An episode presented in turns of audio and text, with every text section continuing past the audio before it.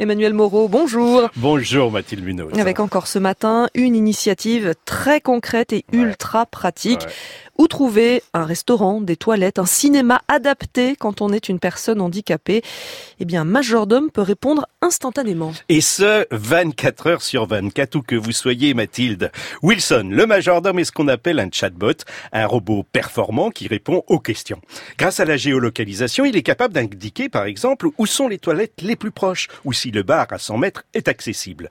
Ce service, qui porte le nom de I Will Share, a été créé par Audrey Sauvigné, une ancienne élève des arts déco qui n'imaginait pas devenir un jour actrice de l'économie sociale et solidaire. Audrey.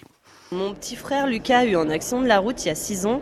Et moi j'étais en formation de programmation, j'apprenais à développer des sites internet, des applications mobiles au même moment. Et donc j'ai tout de suite relevé qu'il y avait un besoin. Quand on voulait partir en week-end, il nous fallait faire toute une liste de recherches, euh, les informations étaient éparpillées dans tous les sens. Et donc l'objectif d'IWillShare c'est vraiment de centraliser pour permettre aux personnes en situation de handicap d'être dans une zone de confort, de pouvoir être spontanés quand ils ont une envie, de pouvoir la satisfaire en un clic.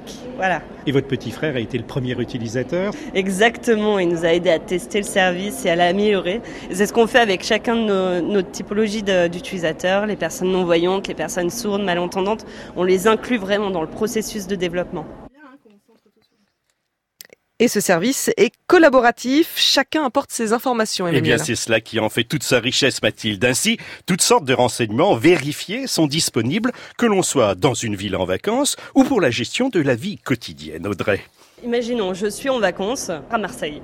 Je connais absolument pas la ville. Je suis en fauteuil roulant. Je vais euh, m'appuyer sur Wilson pour savoir où aller acheter ma baguette de pain parce que Wilson, lui, connaît les euh, boulangeries accessibles.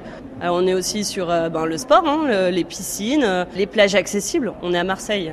Et vous avez même les distributeurs automatiques de billets, les DAB. Exactement. Alors, on a à la fois les distributeurs de banque qui sont ABC, donc pour les personnes à mobilité réduite, mais le besoin nous a surtout été remonté par les non-voyants qui euh, connaissent les distributeurs de banque sur lesquels ils peuvent brancher leur casque audio euh, et accéder à l'assistance vocale dans leur quartier. Mais s'ils sortent de leur quartier, ils ne savent pas où se trouvent ces distributeurs de banque. Et puis il y a aussi euh, tous les bons plans. On a un utilisateur qui nous a mentionné le fait que la boulangerie de son village n'était pas accessible, mais s'était rendu finalement quelque part accessible puisque tous les matins il s'arrête devant en voiture, il klaxonne, il tend la monnaie à la boulangère qui sort avec la baguette. Et puis finalement, est-ce que c'est pas ça, rendre un, un commerce accessible? I Will Share Mathilde est accessible par Facebook ou directement sur le web. Alors comme tout le monde n'est pas à l'aise avec l'anglais, on va mettre la référence sur notre site franceinter.fr à la page de votre chronique Emmanuel Moreau, l'esprit d'initiative.